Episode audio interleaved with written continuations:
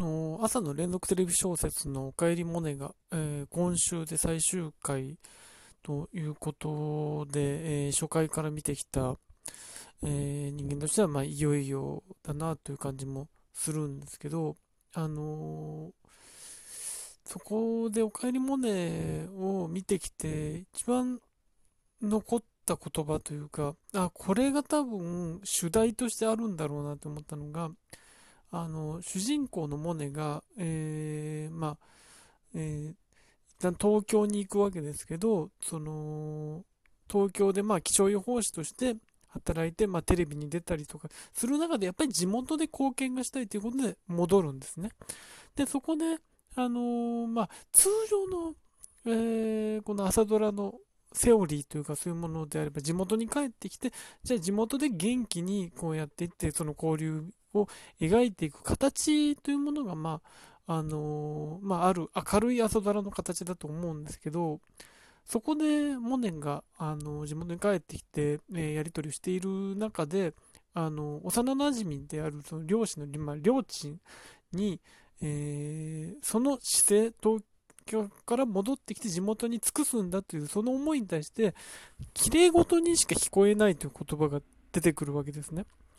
それは、あの、モネ自身もショックである表情を描かれるとともに、視聴者としてもショックで、あの、なんだな、あの、おかえりモネには、ちょくちょく、あのなんだろう、再放送見られない辛い回っていうのがあるんですけど、あの、まあまあ、朝やって昼やるじゃないですか。で、あとまあ、えー、土曜日の総集編があるんですけど、一度だけじゃないときついなっていうシーンがあるので、それがまさにそこで、あのー、まあ、その後も、折に触れてこの綺麗事って言葉が出てきたりもするんですけど、それをあの両親にもう一回言うシーンであるとか、妹にそういうこと、その言葉を交えたやり取りがあってとかっていうのがあるんですけど、この、綺麗事って言葉自体が、あの、お帰り問題を描く、えー、スタッフの皆さん、脚本家を含めたスタッフの皆さんの中に、えー、多分主題のようにあった言葉なんじゃないかと思うんですね。あのー、まあ、震災があって、それ以降描かれたあのドラマだったり映画だったりっていう中で、やっぱりその、力強く復興する姿っていうものを描くものもあったわけで、まあ、それは元気づけるって意図もあっただろうし、まあ、いろいろドラマを作るっていうだけじゃなくてそういうこともあったんでしょうけど、やっぱりそれは、あの、地元の人にとったら綺麗事なんじゃないかっていうのは、多分どっかで、あの、思えてしまうところだったりもして、じゃあ、その、それこそ朝ドラで言うと、あまちゃんは、その、元気だったわけですよね。その、震災のシーンがあって、そこから立ち上がっていく。うーん、また地元で戻って、地元のアイドルとしてやっていくっていう姿はまさに明るさそのものだったわけです。まあ、ただ、あの時はやっぱり震災からの距離が近い、えー、年月が近いということそう、やっぱり工藤寛さんの地元に対する思いもあるし、あのー、じゃあ、それを辛さをそのまま描くっていうのは、あれはあの年、年だと受け止め、誰も受け止められなかったと思うんですね。うん。で、そこから様々なものが作られていく中で、様々なタイプのものはあったんですけど、じゃあ、えー、本当にそれが地元のためになってたか、地元の声を表してたかってまたそれが別だったりとか、まあ、ドキュメンタリーとかもそうですけど、やっぱり、その、なんだろうな、こその、丸10年みたいな特集も今年あったりしましたけど、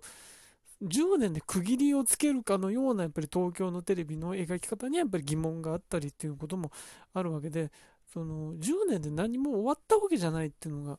あるわけですよね地元の人にとったらだからそういう人にとってやっぱりそういう描き方っていうのはどっか綺麗事に、えー、見えても仕方ないんじゃないかっていうことがあって多分そこと向き合った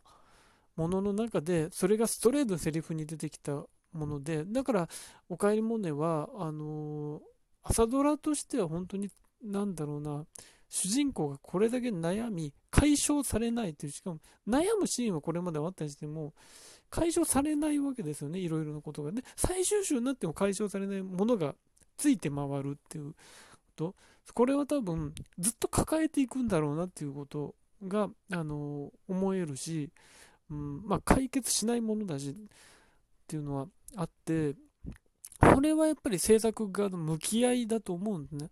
あのなんだろうな、視聴者がもっとスカッとしたもの見たいよとかっていう人も多分いると思うし、朝からしんどいよって思いをする人もいると思うんですけど、じゃあ、その、こういう震災があってて、その日々を描くっていうものを本当にやるとしたら、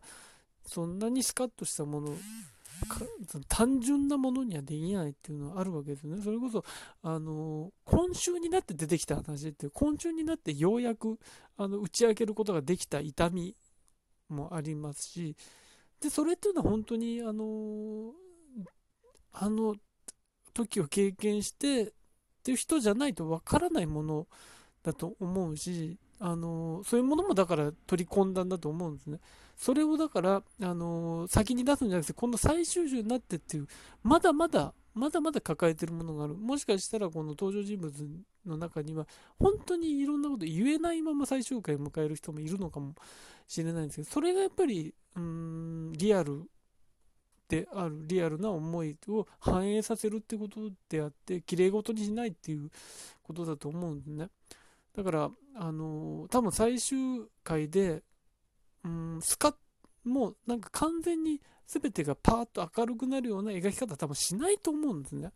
あのー、でも多分それ、そういう覚悟でやってる。うん。それに対してどう思われようとも、じゃあそれをやってしまったらこ、このおかえり問題を描く意味がないんだっていうことは多分思ってると思うし、ただ、その描き方もまた、じゃあ、それも綺麗事なんじゃないかっていう。うん、どこまで行っても、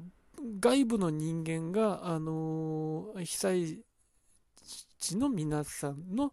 えー、物語を作るっていうこと。どこまで行っても外の論理であってそれは綺麗事にしかならないんじゃないかっていうのは多分抱えてると思うんです。どんなに地元の人が協力で入っていてスタッフの中に協力に入っていてとかアドバイスをもらったりしていたとしても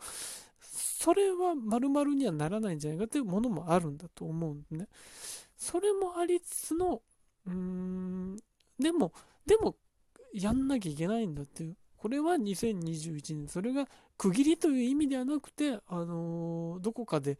うん、それこそ全国各地を描くというこの朝ドラのなんだろうな理念というかそういうものの中では全国の人々を描くっていう中ではやっぱりどこかでやらなければいけないことだったんだと思うんですね。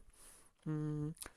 てなってきた場合にそのモネが、えー、抱えるその外部の人間まあもともと地元にいたわけで東えー、そもそも、え、被災体験を他の、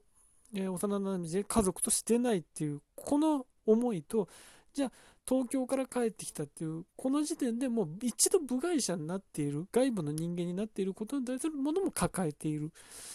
で、綺麗事と言われる、その外の人間として見られるけどやらなきゃいけないっていうのは、そのまま、えー、外の人間だけれども、えー、描かなきゃいけないっていう、このお帰りもね、関わった人、立ち上げた人、脚本を書いた人、えー、監督すべての人、キャストの人も含めてですけどっていう思いが、この綺麗事という言葉の乗り越えっていうことが多分あるんだと思うんですね。うん、だから、そういう思いで、なんか見ていて、あ、だからその言葉が出て、すごく見ていて辛かった。りょうちんそんなこと言うなよって思ったんですけど、多分そういうことなんだと思うんですね。うん、その、地元に帰ってきた人の、が、えー、それで元気元気づけてやっていくっていうことを描くのはドラマとしては分かりやすいしあの見ている人のもなんかあの辛くないしそれはそれでいいんだけども、そうしないっていう、まさに綺麗事にしないっていう、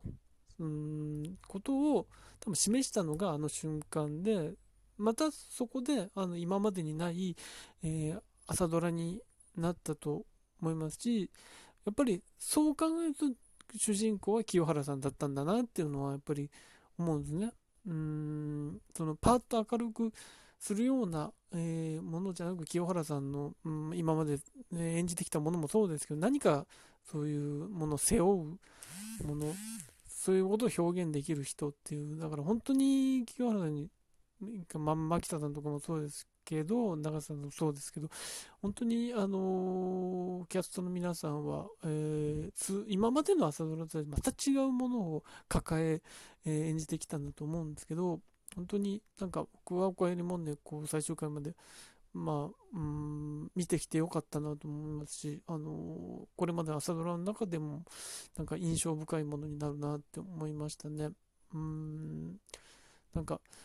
2020年の春に終わるっていう、春前に終わるっていう、この設定もなんか素晴らしいなと思って、ここしかないよなっていうところだと思うんです。これ以降描くとまた多分別のドラマが始まったりするんで、本当にここをめがけて、じゃあそこから刻んでいくかのように1月が過ぎていくわけですけど、ドラマの中で。その刻む描き方によってまた丁寧に心の動きが、うーん、つながったり進んでいってするので、あ、何か、うん、全てがこの2021年